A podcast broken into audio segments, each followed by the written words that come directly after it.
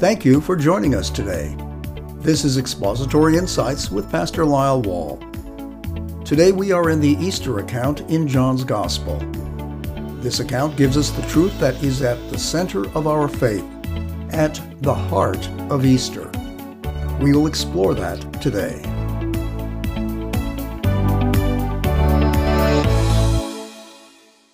Today we are going to think about the heart of Easter. What is at the center, at the core of Easter? There are many different answers to this question. Some think of a long weekend and the beginning of spring like weather.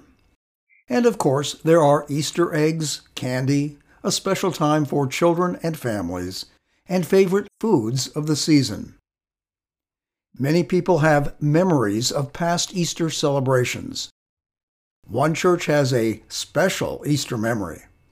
Their Easter Sunday service began with the choir at the back, marching up to the front, single file, singing, Up from the grave he arose. The first lady in the procession was wearing shoes with very slender heels. As she marched down the aisle, looking straight ahead, she stepped onto a large air vent in the middle of the aisle, and the heel on one shoe got stuck in the grate. Without missing a beat, she slipped out of the shoe and continued straight ahead. So far, so good. The man following her noticed this and, without losing a step, reached down and pulled up her shoe. Quick thinking. But the large grate came up with the shoe. He kept going, somehow holding the shoe and grate in one hand and his music in the other. The next man, who hadn't noticed any of this because he was looking at his music, marched right into the now open vent and disappeared from sight. The rest of the choir, fortunately, avoided this pitfall. When the entire choir was up at the front and everyone had sung, Hallelujah, Christ arose, a voice was heard shouting, I hope you all are out of the way, cause I'm coming out now. A little girl close to the aisle shouted excitedly, Come on, Jesus, we'll stay out of the way. What an Easter memory! We have our own memories of Easter. But what really is the heart of Easter? What is it really about? Beyond the special times, the embarrassing times, the memories, and the traditions, Jesus' resurrection is the heart of Easter. That is what we are looking at today. We will be based in John's Gospel as part of our ongoing series here, but we'll be looking at other parts of Scripture as well. Let's begin with the reality of the resurrection. We accept Christ's resurrection by faith and by facts. Let's start with the facts. There are all kinds of sweeping, wrong, and even ridiculous statements that are made about Jesus' resurrection. For example, a Canadian survey reported that 20% of respondents believe the myth of the Da Vinci Code that Jesus' death was faked and that he married and had a family. Setting aside things like that, what does the average person on the street think about the resurrection of Christ? A survey done in the UK revealed that only 20% of the general public believe that Christ was raised from the dead. As well, it showed that only about 30% of all people who say they are Christians believe Christ was raised from the dead. Then also, that less than 60% of active Christians believe he was raised from the dead.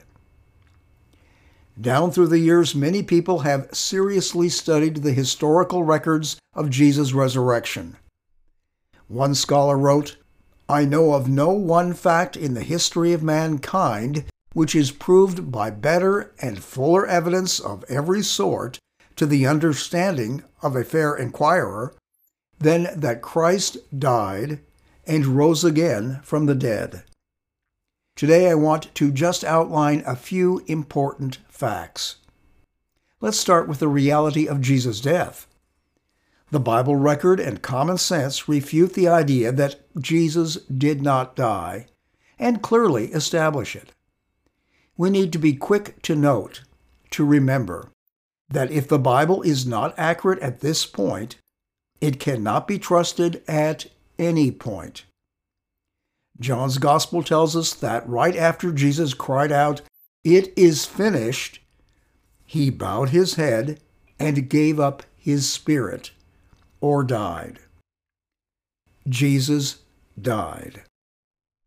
The Roman soldiers overseeing Jesus' crucifixion recognized that Jesus died. In that same section, chapter 19 of John's Gospel, we read, So the soldiers came and broke the legs of the first man and of the other who was crucified with Jesus.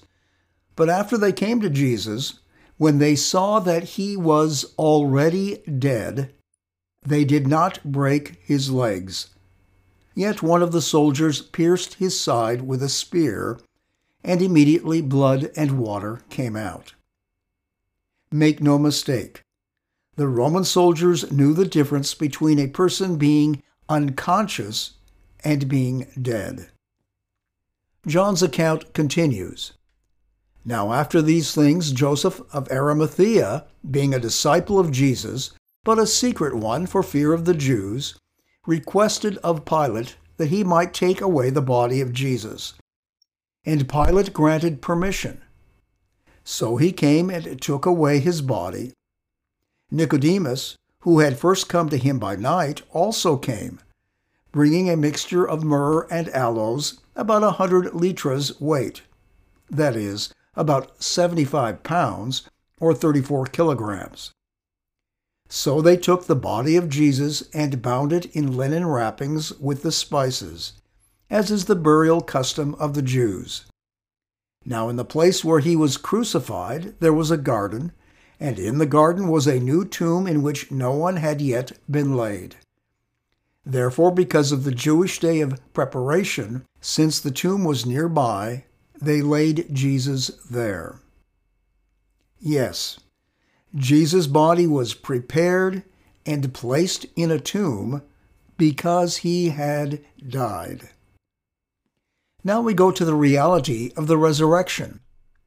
The religious leaders feared Jesus' disciples might steal his body and claim a resurrection because Jesus said he would die and rise again. So they went to Pilate, the Roman governor, to make sure Jesus' tomb was secured with a seal and guards. Matthew's Gospel tells us Pilate said to them, you have a guard. Go, make it as secure as you know how. And the religious leaders went and made the tomb secure with the guard, sealing the stone. But in the morning, on Easter morning, the stone was moved away. Matthew chapter 28 tells us that a severe earthquake had occurred, for an angel of the Lord descended from heaven and came and rolled away the stone and sat upon it. The tomb was empty. The angel moved the stone not to let Jesus out, he was already gone, but to let people in, to let them see the evidence of Jesus' resurrection. Jesus then appeared to many people. He appeared to the disciples a number of times, as we see here in chapters 20 and 21 of John's Gospel.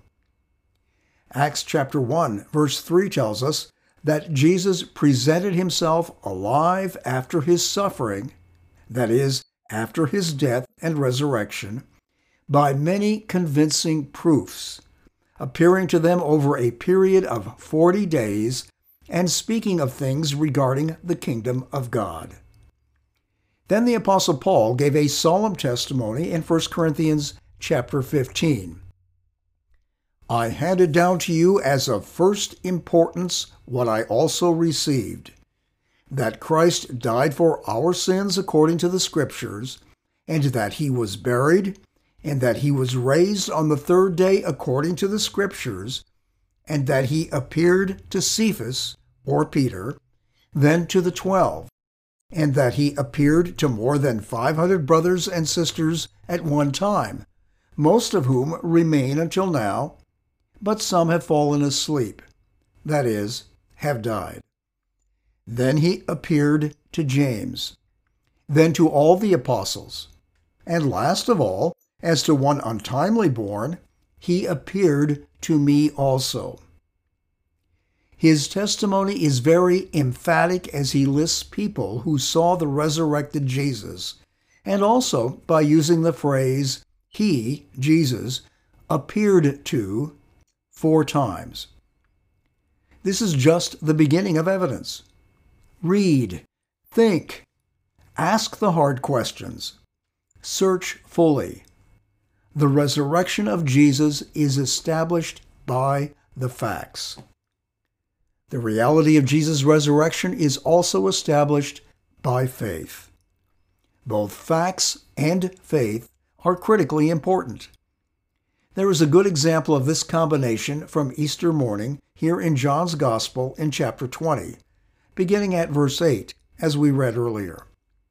Mary Magdalene had gone to the tomb and saw the stone was rolled away. She ran to tell Peter and John. They ran to the tomb. Beginning at verse 8. So the other disciple, who had first come to the tomb, also entered then. And he saw and believed. For they did not yet understand the scripture that he must rise from the dead. There was much John, the other disciple, did not understand when this took place, but he saw the evidence recalled the scriptures, remembered Jesus' teaching, and now believed that Jesus had been raised from the dead. And that is still the critical issue today for every one of us. Do we see, look at the facts, and then do we believe? Now let's look at some responses to Jesus' resurrection. We can start with the religious leaders. Back up to Good Friday, when Jesus was crucified. The religious leaders, I'm sure, breathed a collective sigh of relief. Smiles and high fives all around. Finally, he's out of the way. Now we can get back to normal. But that was short lived. They had haunting questions, fears, and doubts. So, as we noted earlier, they went to Pilate and asked for a seal on the tomb and guards. But seals and soldiers could not hold Jesus in that tomb. He rose from the dead, quietly passing through the stone, past the soldiers, invisible to them. The guards posted at the tomb told the religious leaders the truth that a great earthquake struck. An angel appeared whose appearance was like lightning, and his clothing as white as snow. That they shook in fear of him and became like dead men, were knocked unconscious. Now what? What were these leaders to do? They bribed the guards to say that Jesus' disciples stole the body while they were asleep and promised to keep them out of trouble if Pilate found out about this lie that they had been sleeping. Even the reality of Jesus' resurrection, attested to by this group of career soldiers, did not break through the hard hearts of those religious leaders. They rejected Jesus when he ministered when he was on the cross. They rejected his resurrection, conquering death and sin. Now we turn to Jesus' followers. Some women who came to the tomb were the first to see Jesus after his resurrection. They came to the tomb early that morning and saw the stone had been rolled away. Matthew records the angel telling the women, Do not be afraid for I know that you are looking for Jesus who has been crucified. He is not here, for he has risen, just as he said. Come, see the place where he was lying, and go quickly and tell his disciples that he has risen from the dead. And behold, he is going ahead of you to Galilee. There you will see him. Behold, I have told you. They left the tomb quickly, with fear and great joy, and ran to report to his disciples. On their way to report this to the disciples, Jesus met them and said, Rejoice! Then they approached Jesus, took hold of his feet, and worshiped him. Jesus told them, Do not be afraid. Go, bring word to my brethren to leave for Galilee, and there they will see me. Now let's think about the followers, including the disciples. They had more questions than answers. When Jesus appeared to the two men on the road to Emmaus, then to ten of them, and next to the eleven, they saw and they believed. They knew, were fully convinced that he is the risen Messiah, the Savior, God. This was a process that led to a certain realization and conviction, each one individually. Remember Thomas's journey to belief in the fact that Jesus had arisen. He was not with the others when Jesus appeared to them. When they told him, he said, Unless I see in his hands the imprint of the nails, and I put my hand into his side, I will not believe. Eight days later, Jesus appeared to Thomas and the others. Thomas saw, he believed. The disciples dedicated themselves to Jesus in a new way and were used by him to turn their world upside down. Jesus' resurrection is the heart of Easter. There are literally dozens of reasons from the Bible for it being important. I will briefly point us to just four today, noting some key texts. First, the resurrection is important because it declares Jesus Christ is God the Son, the Savior, the Lord.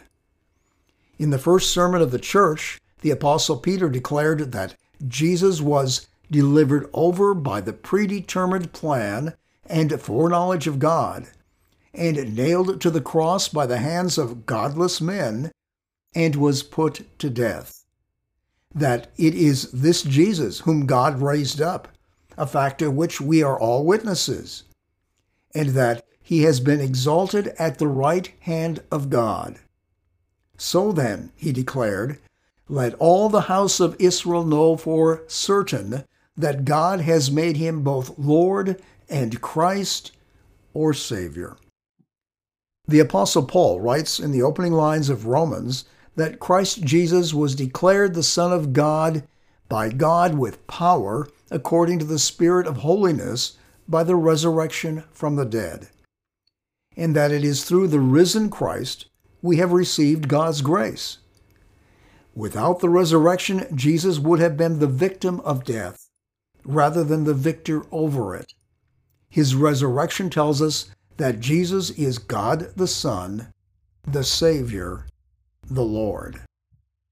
Secondly, the resurrection of Jesus is essential to our salvation. Paul preached that through the resurrected Jesus there is forgiveness of sins. Then he wrote, Now if Christ is preached that he has been raised from the dead, how do some among you say that there is no resurrection from the dead? But if there is no resurrection of the dead, then not even Christ has been raised. And if Christ has not been raised, then our preaching is in vain. Your faith also is in vain. Moreover, we are even found to be false witnesses of God, because we testified against God that he raised Christ, whom he did not raise, if in fact the dead are not raised. For if the dead are not raised, then not even Christ has been raised. And if Christ has not been raised, your faith is worthless. You are still in your sins. Then also those who have fallen asleep in Christ have perished. If we have hoped in Christ only in this life, we are of all people most to be pitied. In short, if Christ was not raised from the dead, we are following a lie. We are still in our sins and wasting our time. A third key point about the importance of the resurrection is that it gives new life and then a new way of life. New life. Many of us know John chapter 3 verse 16. For God so loved the world that he gave his only son so that everyone who believes in him will not perish but have eternal life. There is no other way to new everlasting life with God.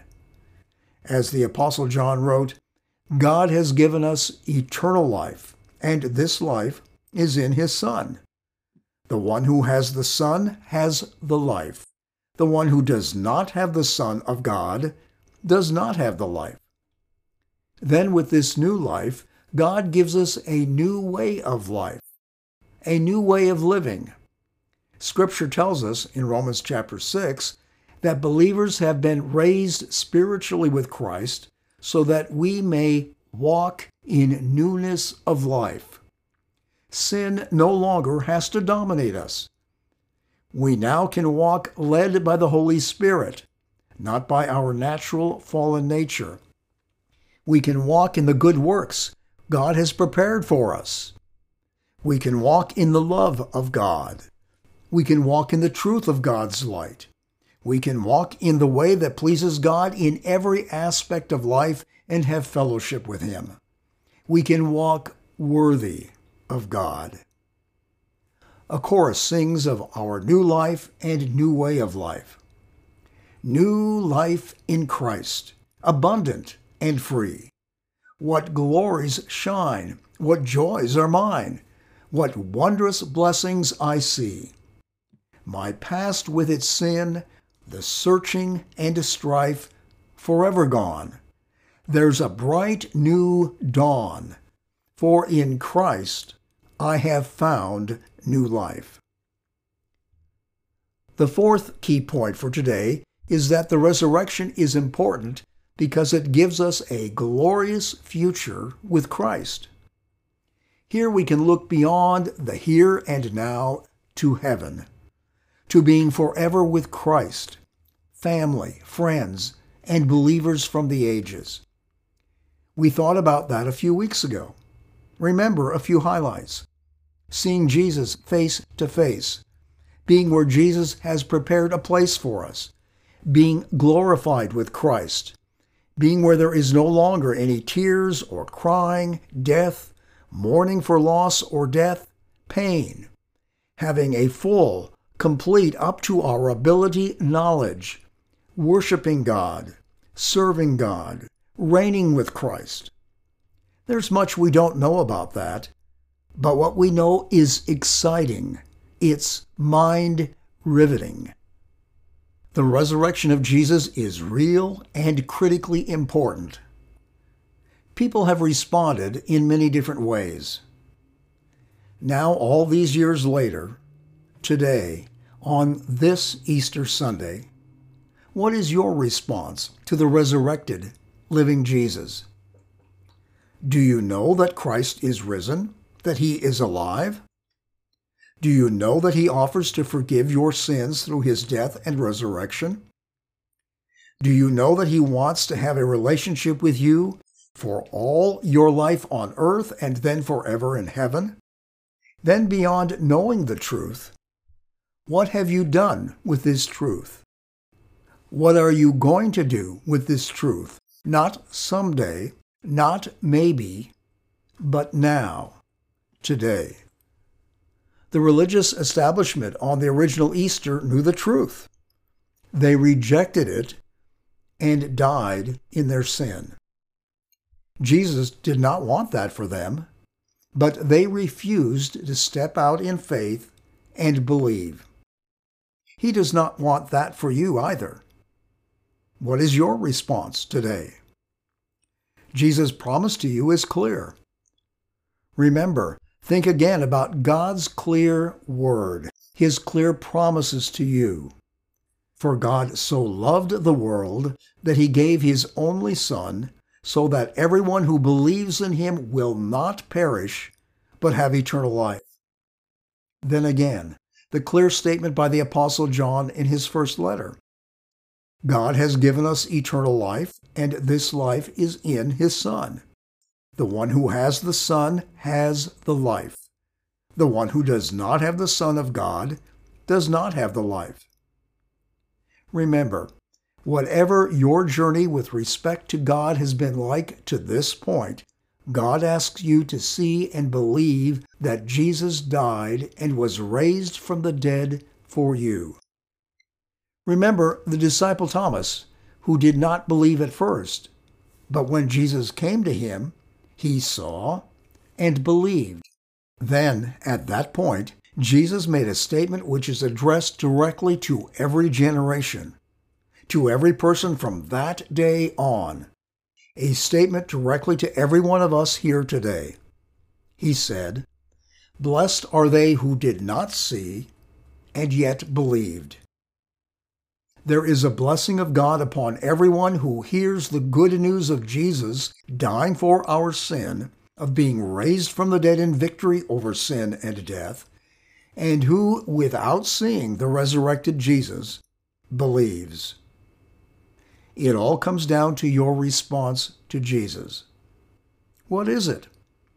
There are only two options to believe or not believe to be forgiven or not be forgiven, to have everlasting life with God or not have everlasting life with God.